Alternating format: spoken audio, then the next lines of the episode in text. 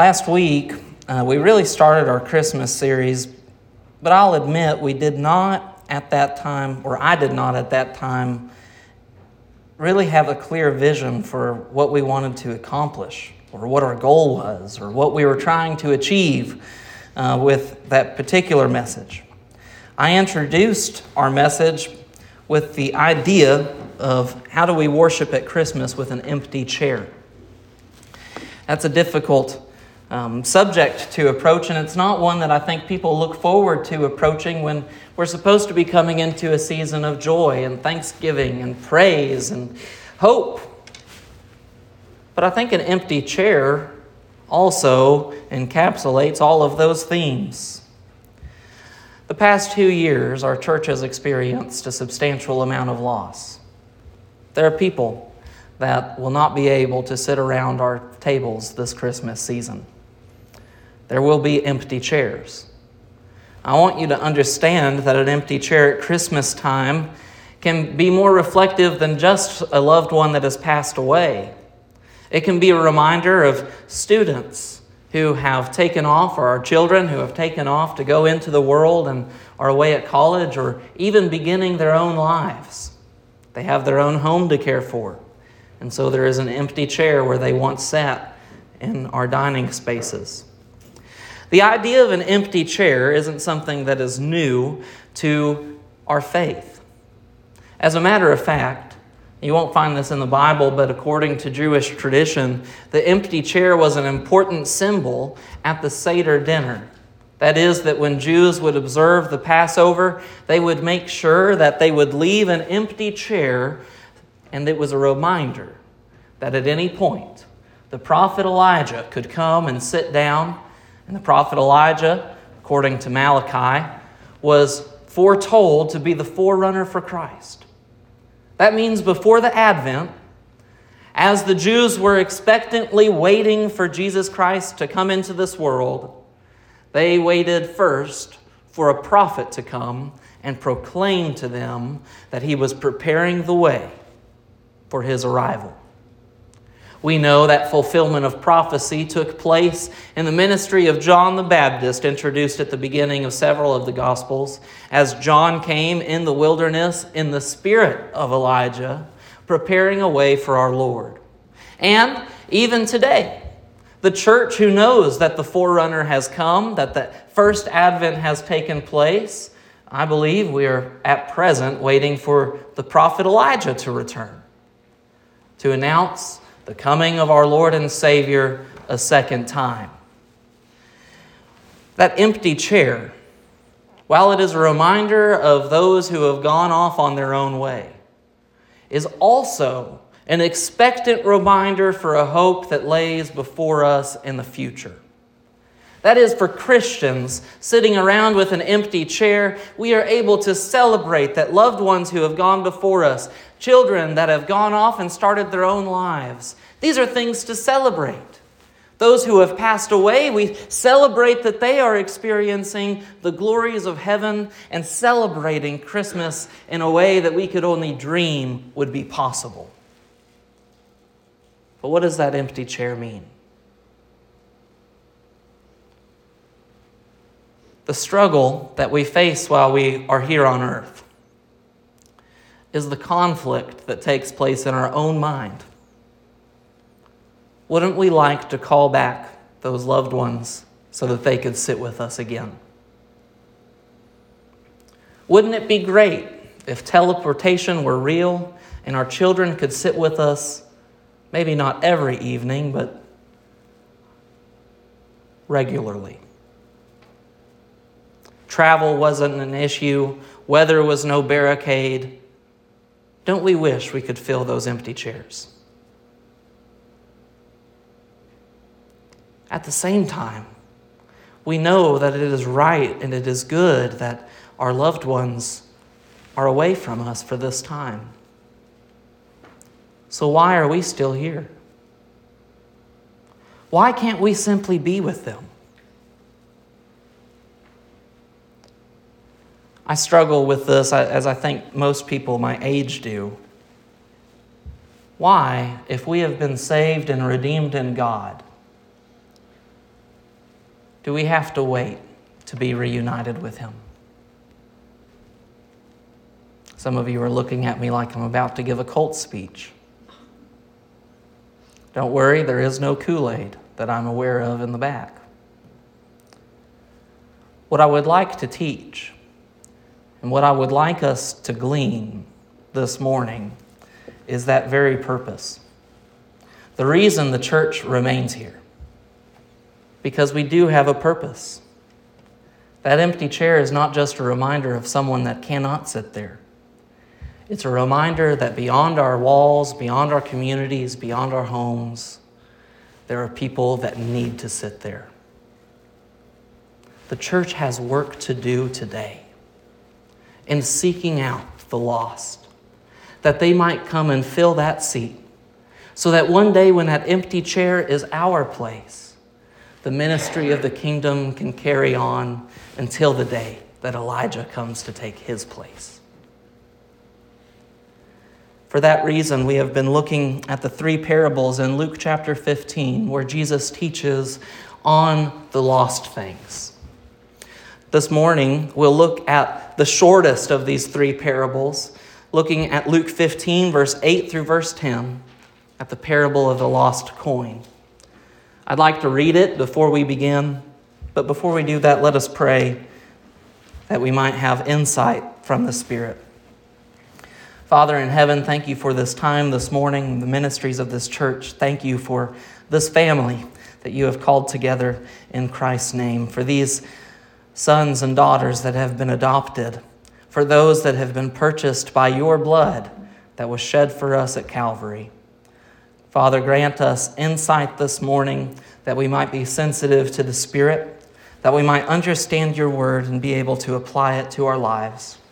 Father, I pray that you would open the eyes of our heart, that we might be able to behold the wondrous truth found in your law. In Jesus' name I pray. Amen. The Bible says, beginning in verse 8 of chapter 15 in Luke, Or what woman, having ten silver coins, if she loses one coin, does not light a lamp and sweep the house and seek diligently until she finds it? And when she has found it, she calls together her friends and neighbors, saying, Rejoice with me, for I have found the coin that I had lost. Just so, I tell you, there is joy before the angels of God over one sinner who repents. When we allow our worldview to be shaped by what the Bible teaches us, we call that a biblical worldview. It changes the way that we look at the world, it changes the way that we interact with the world, and it changes the way that we think about the things going on around us. One of those examples is death. I said a moment ago that we celebrate that our loved ones are able to relish in the glory of heaven, experiencing this season in a way that we could only dream of. If you're not a Christian, that will sound strange to you.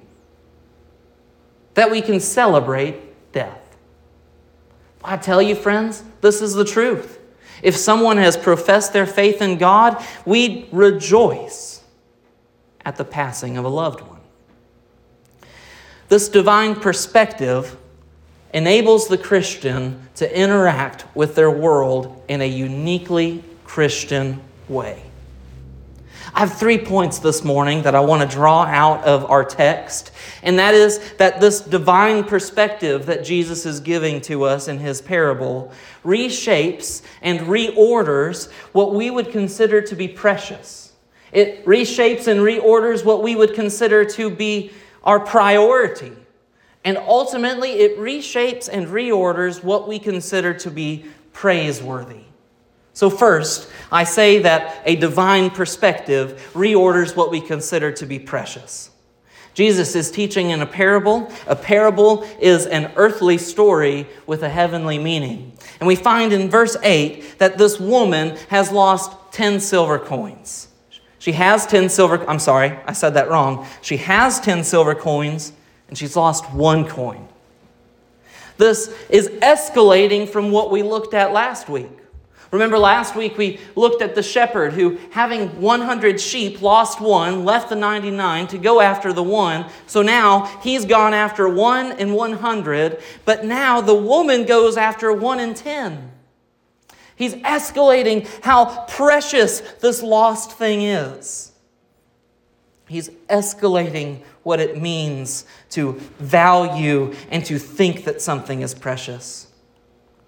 Little things and little moments can possess exceptional preciousness. As, as we're approaching the Christmas season, I was speaking with Luann before I got up here. She was sharing with me that we still have some Christmas shopping to do. We do too. We've put it off until the last minute. And so Amazon's now out of the question, I think. I think we're going to have to do the in person shopping, which means fighting with everyone else. And I think about these gifts, and I want to give a gift that is precious and meaningful, and I want to give something that's special. I want to be a good gift giver, I'm just not. So I ask, what is precious? What is it that makes something precious? Last night, I got a text message from my brother. He hasn't kept any of the Christmas gifts I've given him in the past five years. But six years ago and seven years ago, I tried really hard.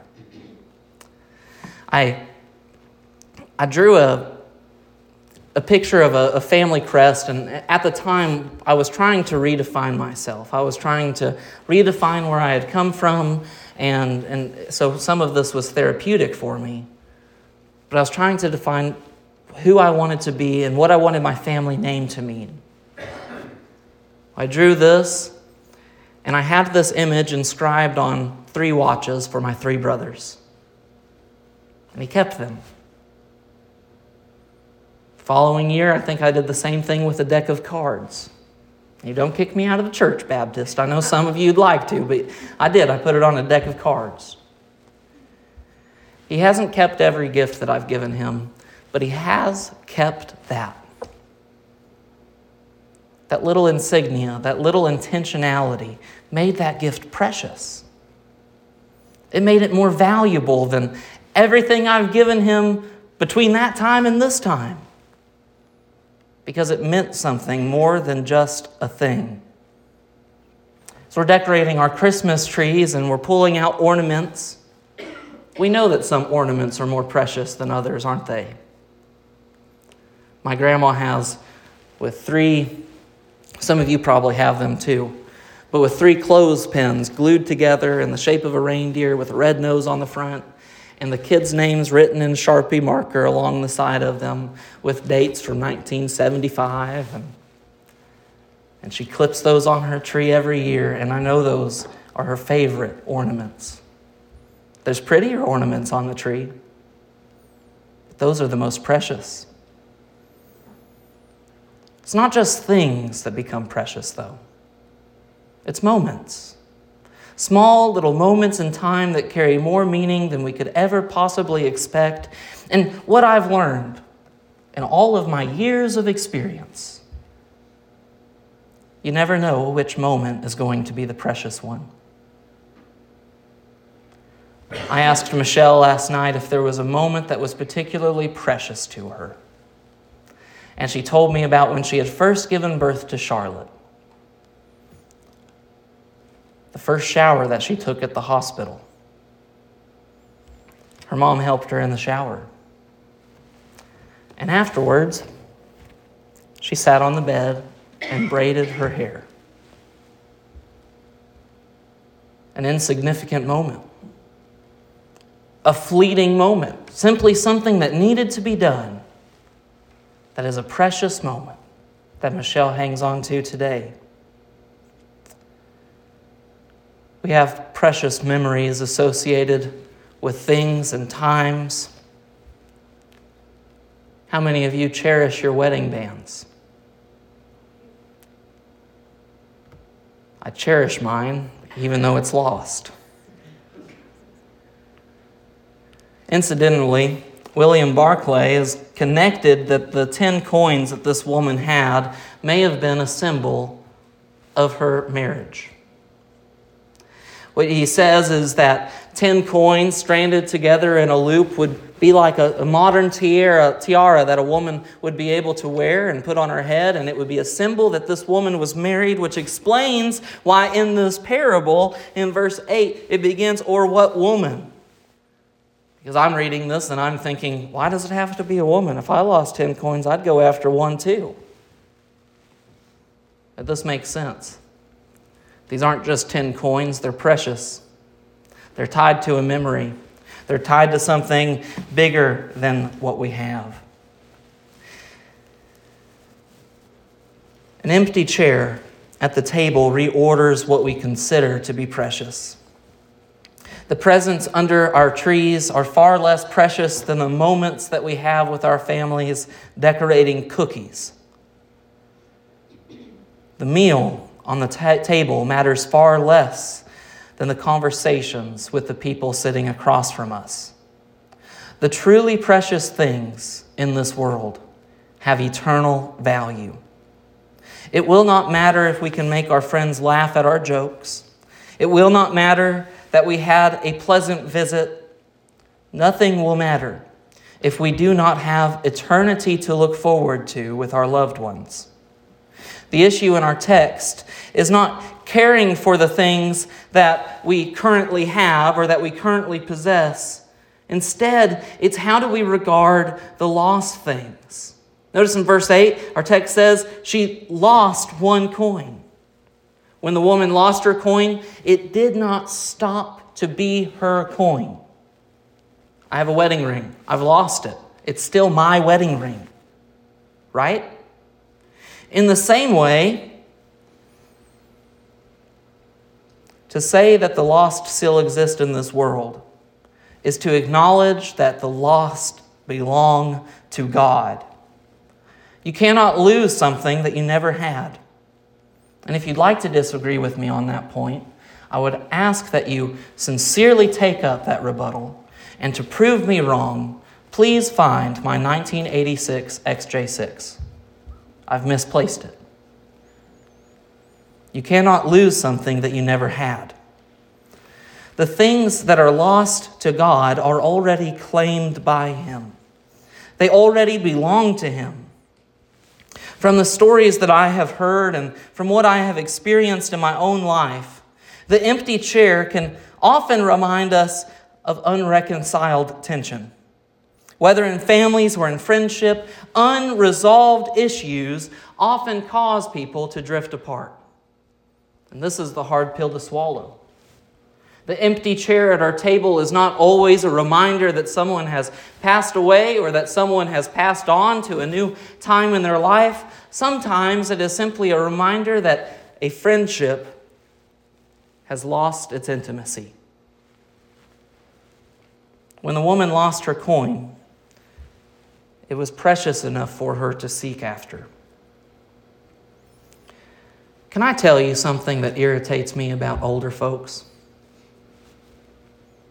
This might be the wrong audience to make this confession. The generations that have gone before me seem committed to sweeping problems under the rug. Do you know why that irritates me? There's a cycle that I've seen in my short time here on earth that seems to repeat itself without any variation whenever we refuse to solve our problems together. The cycle seems to be that a circumstance presents itself, it goes unaddressed, and because it's gone addressed, tension is present when we try to meet with a person. Neither person wanting to address the issue endures that tension, but remembers how uncomfortable it was. And eventually, that tension turns into avoidance. Once that tension's turned into avoidance, it's not long before that relationship doesn't exist at all. I realize that there are some people that are committed to sweeping problems under the rug and not addressing them. Can I tell you that that's not only unbiblical, it doesn't line up with what I've experienced as an effective way to have good relationships. Matthew 18 15, Jesus taught, If your brother sins against you, go and tell him his fault between you and him alone. Jesus did not tell us to be passive in resolving our problems. Jesus did not teach us to wait until our brother or sister realize their sin. He expects us to go to that person and be a part of exposing that sin. Matthew 5 23 and 24, Jesus taught again. If you are offering your gift at the altar and there remember that your brother has something against you, leave your gift there before the altar and go. First, be reconciled to your brother and then come and offer your gift. Jesus did not teach us to wait until we were confront- confronted to resolve our issues. He told us to play an active part in it. Biblically, avoiding problems doesn't line up, and my experience doesn't say that it lines up. Leaving difficult situations unresolved dissolves and damages our relationships. Left alone long enough, and the entire relationship may be lost. What is it that Jesus is teaching the Pharisees in this parable? And as we look at this text, he's teaching not only the Pharisees, but the crowds around him that to God, the lost things are precious. The lost sheep is precious. The lost coin is precious. Yes, I may have 99 other friends, but that one friend is worth it. I may have nine other coins, but that one coin still matters.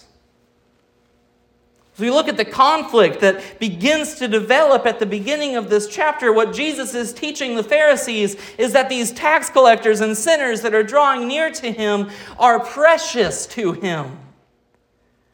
It could just as easily be a lost relationship. It could just as easily be a lost relationship in our lives. Listen to me, loved ones. Those who have lost people, those who have children away at college, who are dealing with the day to day pain of not seeing their children. It's not right for you to try and move backwards in time.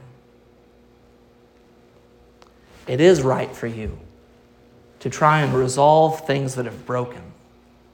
Reconciliation, forgiveness is at the heart of the gospel. It's the very beginning of God's interaction with us, and we should pursue it even in our relationships that have fallen apart because those people are precious to God. Do you see how a divine perspective reorders what we consider to be precious? My second point is that a divine perspective reorders what we consider to be a priority. Divine perspective certainly gives us a view into what we consider to be precious, but it also reorders what we consider to be a priority. I hinted at this a moment ago, developing a wrong sense of what develops and cares for relationships today. If you turn to TikTok or Instagram or any of these sites or social media sites, you'll find people who are making entire careers out of teaching in corporate settings and groups of people how they can be better communicators and how they can influence people more effectively and how they can simply make more friends.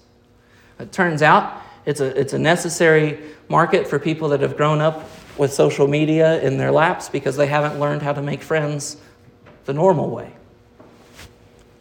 Sorry if I'm showing my age, but that's the truth.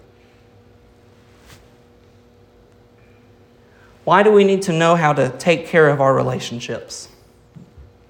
Because some of us have been taught that being agreeable is necessary to make friends.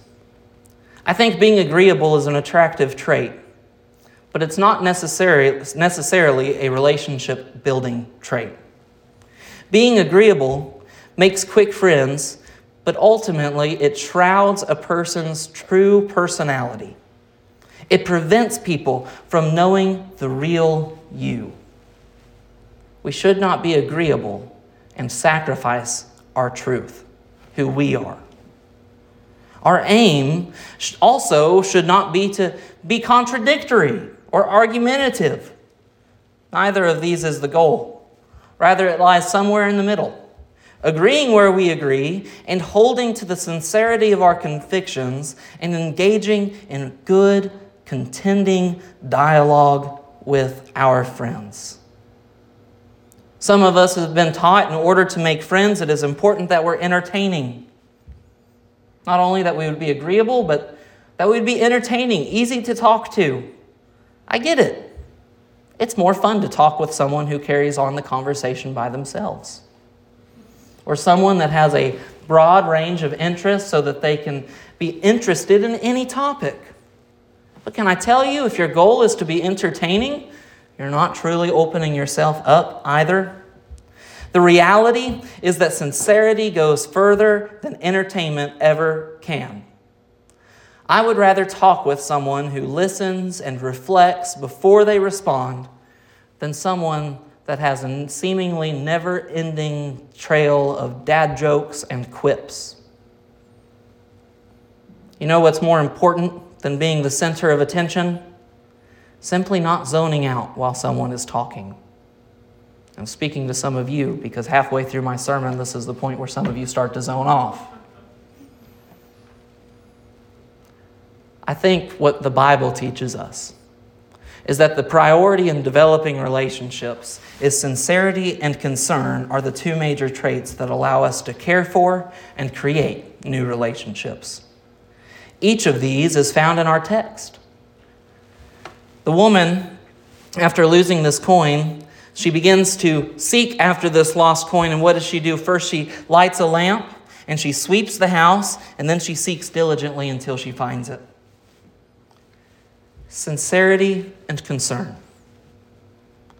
I might be reading into the text a little bit here. This might be a little bit of, well, I don't think it's eisegesis, but I don't think it's the main point of the text. So take it with a little bit of a grain of salt.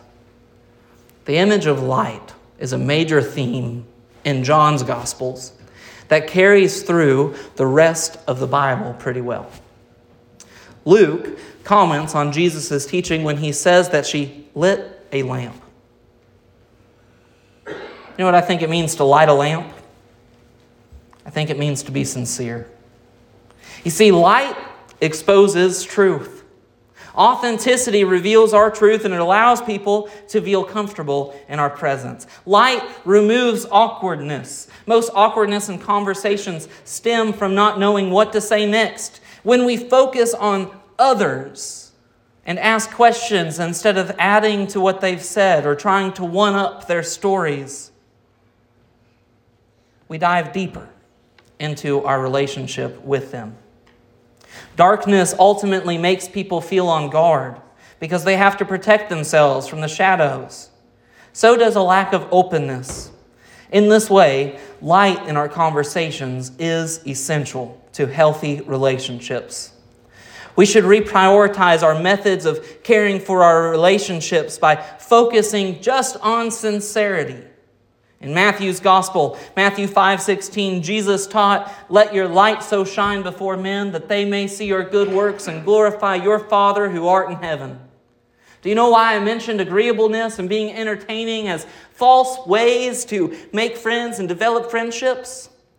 Because many Christians will sacrifice the truth of the gospel before their family and relatives so that they don't start conflict if you need to fight over something or disagree over something, by all means make it something that matters, like what the gospel is.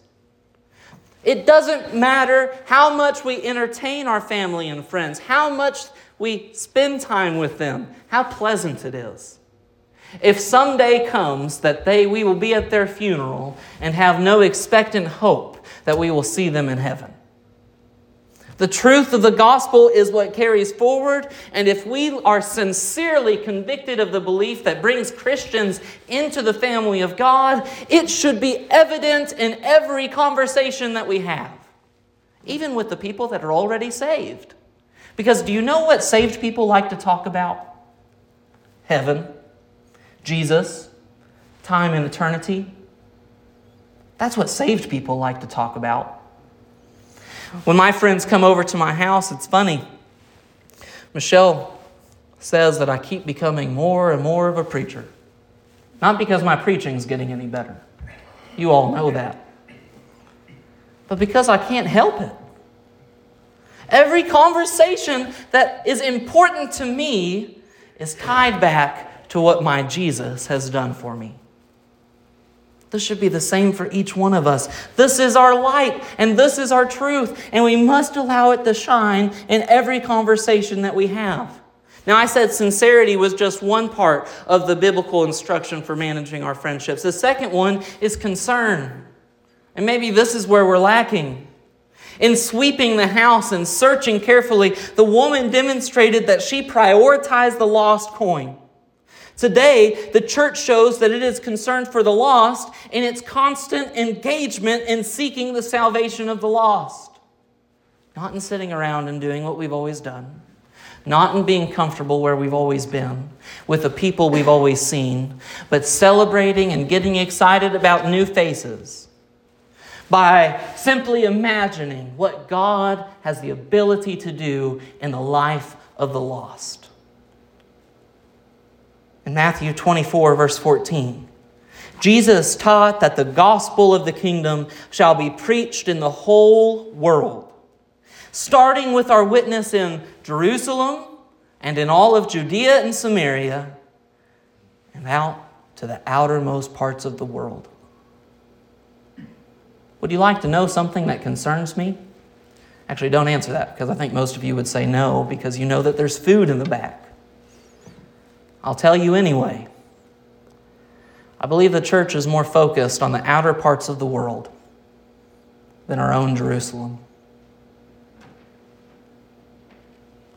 Jesus gave the church a priority order of how the kingdom would expand.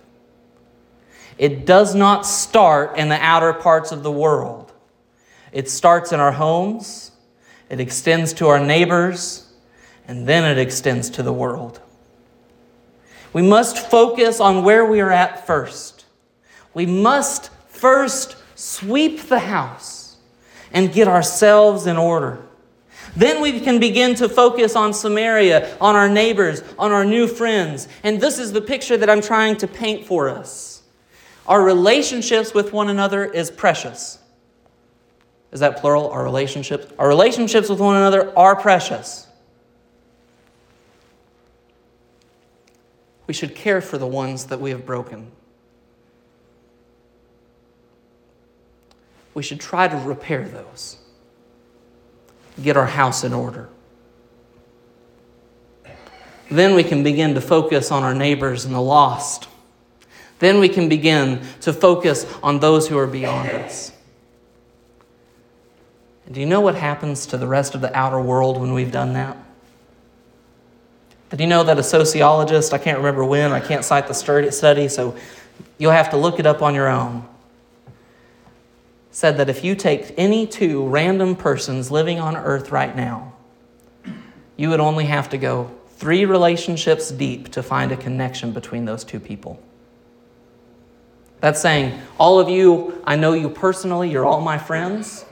I have some friends that you don't know. You have some friends that I don't know. The friends of yours that I don't know, that's two relationships deep. If I went one more deep, the whole world would be connected. You know, God's plan's a lot better than ours. I'm amazed at the emails that I get week to week from these ministries that have the plans in order, you know, the grow your church plans and everything else. It turns out God's plan's really simple. If Christians would take the time necessary to care for the relationships that are already there around them, focus on forgiveness, have meaningful conversations, instead of shrouding themselves in diplomacy, opened themselves up to sincerity, do you know what would happen? The whole world would be reached.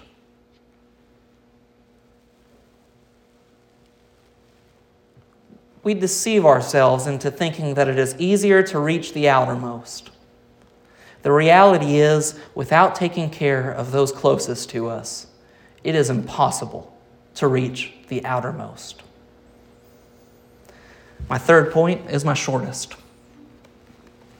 I said that this divine perspective reshapes what we consider to be precious.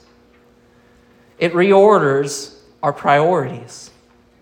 Finally, it shows us what is truly praiseworthy As we look at verse 9 and verse 10, God comes together. This woman, after finding the coin, she calls out to all of her friends and she says, Come, rejoice with me, for I have found the lost coin. Jesus begins to explain this. He says in verse 10, Just so. Just like this earthly story gives you an example of someone celebrating over their lost coin. This is what it's like in heaven. He says, Just so, I tell you, there is joy before the angels of God over one sinner who repents. Just in case any of you were confused, a coin does not have the ability to repent, but when we're talking about lost people, there is a human responsibility. There is a human responsibility to respond to God through what we call repentance. Repentance simply means turning away from our lost life and following after God. It means changing direction. Isn't it marvelous to think of God rejoicing? We gather together at church and we sing songs, and certainly we rejoice. We sing angels we have heard on high. We think about how much we have to rejoice for that our Savior made himself a man, that he could dwell among us. God rejoices too. What a marvelous thought. God is personable. He reveals himself to us in the same way that he's calling us to reveal ourselves to others. He's given us 66 books that we can hold in hand, that we would understand His heart, filled with anthropomorphisms of God, that we might understand His personal nature. We must think of Him as a person. Isaiah 62, verse 5, God says, For as a young man marrieth a virgin, so shall your sons marry thee. And as the bridegroom rejoiceth over the bride, so shall God rejoice over you. God rejoices over the lost. He rejoices over you. He rejoices over his chosen. You know what's praiseworthy? God and our relationship to Him. It all comes back to relationships, all the way back in the garden. When God said that He created man in the image of God, it is a picture of the relationship that exists between man and God. Don't think for a moment that you look like God. You look like Jesus Christ because He was made in the form of man, but ultimately the Father has no form. Do you know why you are made in the image of God? Because unlike the rest of creation, you have a relationship with your Creator. He's given you dominion over all of creation. And He has said that you should have a relationship with one another. You know how easy it is to overlook the fact that God said something wasn't good before the fall? After saying, It is good, it is good, it is good, it is good, Genesis chapter 2, verse 13, God says, It is not good that man should be alone. Isn't it interesting that that same thread gets pulled all the way through those 66 books so that we can read in Jesus' reproof of the Pharisees that his mission on earth is to seek and to save the lost? That one lost coin matters because God rejoices over that one lost thing that doesn't turn to Him. Jesus calls us into repentance because the church should be praising repentance. A lot is revealed about our commitment to Christ by what we consider to be praiseworthy. Do we praise what God praises? Or have we fallen into the error of defining what God should think is praiseworthy?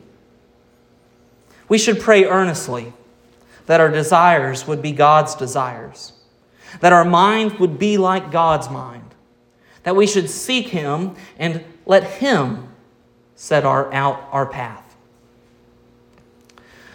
I would like to have a nice conclusion to tie all of this together.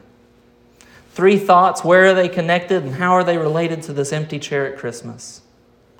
That empty chair is a reminder that there's someone out in this world that's valuable and precious to God. and that God is planning to use you. You're not going to save someone, God will. But if someone is lost, He can use you through openness, sincerity, and real concern to bring someone to the light. If you take care of those relationships that you already have, God will extend the blessing of the kingdom from your simple act of faithfulness from one person to the outermost parts of the world. Nothing is more praiseworthy than that.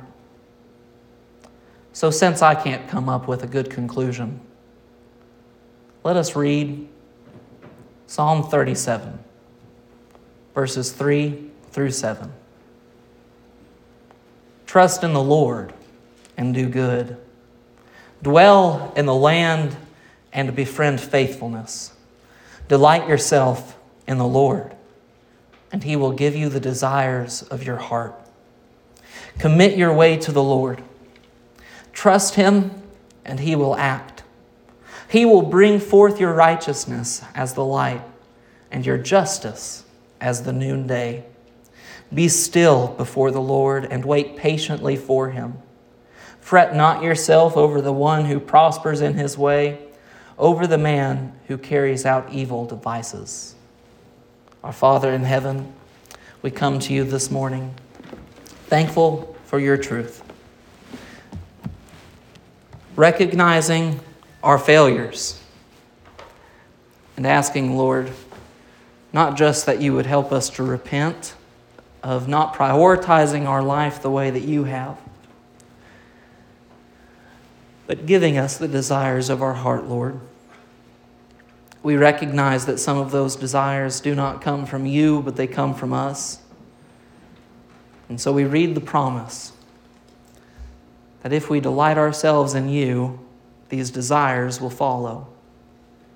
So, God, I ask that you would be my one thought, my one mission, as I minister to those closest to me this holiday season.